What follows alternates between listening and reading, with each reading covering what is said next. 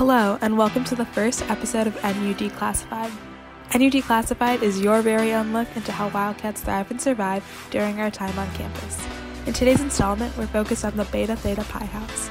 We're going to dive into life at the reformed Beta House, which is now a residence hall. Stay tuned. In December 2018, it was announced that the Beta Theta Pi fraternity was placed on a four year suspension due to a violation of conduct. Afterwards, members were forced to relocate almost immediately after the suspension, leaving the house empty and brotherless. However, the house was reopened this year for a few members of the incoming freshman and transfer class, including the members of two residential colleges the College of Cultural and Community Studies and the Greenhouse. Beta House, along with the newly reopened Jones Residential College on South Campus, were new options this quarter, and those assigned to live in these dorms had little information about their future living situations at first. On move in day, some residents were surprised to find themselves living in the middle of the fraternity bubble. Well, the only thing I knew about Beta House was that they were no longer on campus for reasons that I'm still kind of unsure of. Honestly, my initial reaction was, oh my god, why am I switching schools and living in a frat? this isn't what I signed up for. This is Mina Head, a sophomore transfer student in Medill and a resident of Beta House. Greek life was never part of Mina's plan, so she's learning to roll with both the ups and downs of her new environment one day at a time. Did you do any research into housing before you were placed? Not a whole lot. I mean, they gave us about 26 options or something like that, and I didn't really you know, after you get through like the first 10 or so, you get a little lazy, so you just start picking in terms of preferential geography and which ones don't sound completely awful.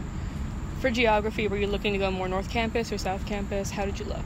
Well, since I knew Medill was in South Campus, I basically selected every single option starting in South and then going more North.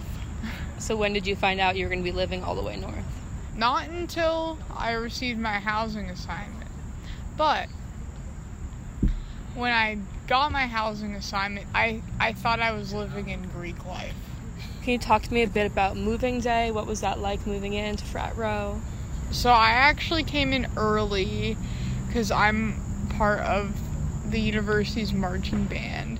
So I moved in by myself with the help of my mom. It was kind of weird. Nobody else was really living in the house at the time.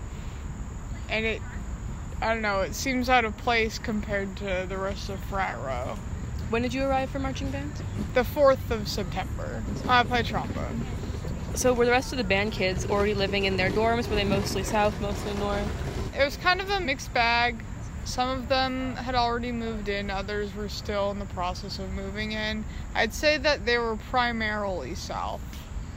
Did that make it difficult at all for you, kind of going by yourself back north home every night after practice? A little bit. Honestly, it was probably more of a burden in Wildcat Welcome Weekend because my entire PA group lives south except for me. Oh, wow. uh, at what point did others start to come and move into Beta House? There's kind of a trickle in. I moved in on a Monday, and I think there's international student orientation on the Wednesday or so. So trickle in, and then the main move in. I and my roommate, and then there's two two other transfers, and then the remainder of the house are all freshmen. Did you expect to be living among mostly freshmen this year? I didn't know anything about my housing except that it was a frat until they sent an email about a month later and said, Here's some pictures of your room. So I saw a vacant open area with four separate stalls that served as closets. And then bedroom with pretty standard double configuration. Is living suite style? You mentioned four closets. Yeah. Four, well, they're like four cubbies in the walls. My roommates and I have shower curtains over ours because otherwise you can see everything inside of them.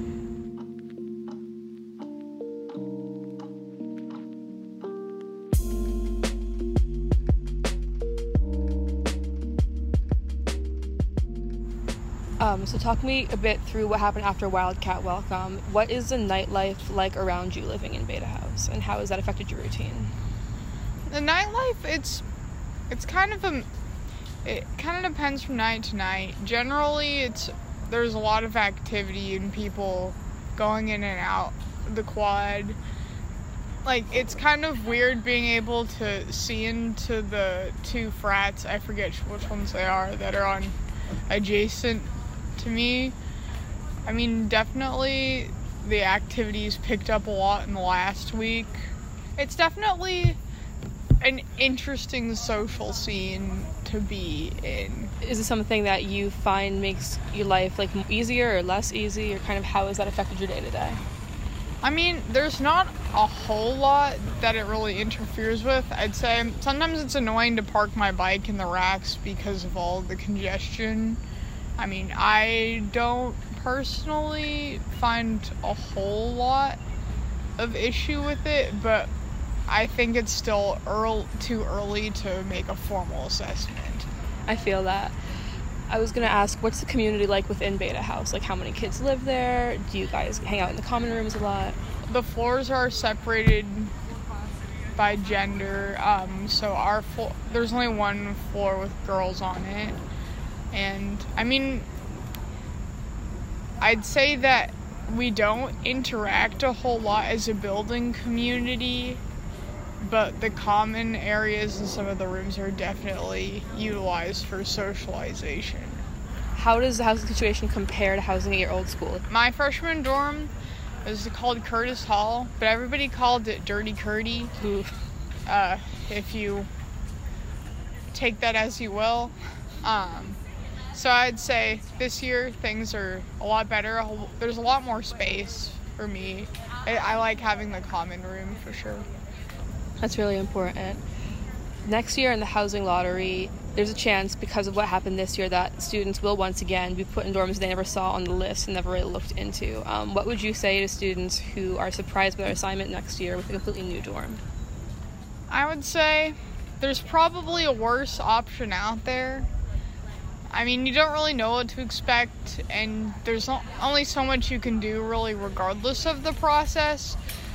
Uh, so doing the best to just kind of make what you can out of the situation is good. I'd say Beta House, like as of now, its condition is pretty. It's pretty nice. So, I mean, I'd say I, I lucked out compared to some of the others I know. Is there anything else you would want to say about your experience in Beta House, your experience overall? Just anything you want your listeners to know? I'd say uh, Mom, I'm in a frat now. Thanks so much for talking to us today, Mina. Yeah, you're welcome.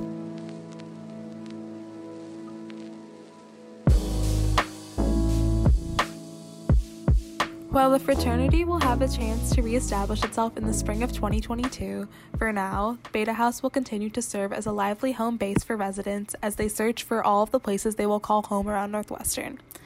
For NU Classified, I'm Davitia Fakil with Alana Aragati, and we'll see you next time. Thanks for tuning in.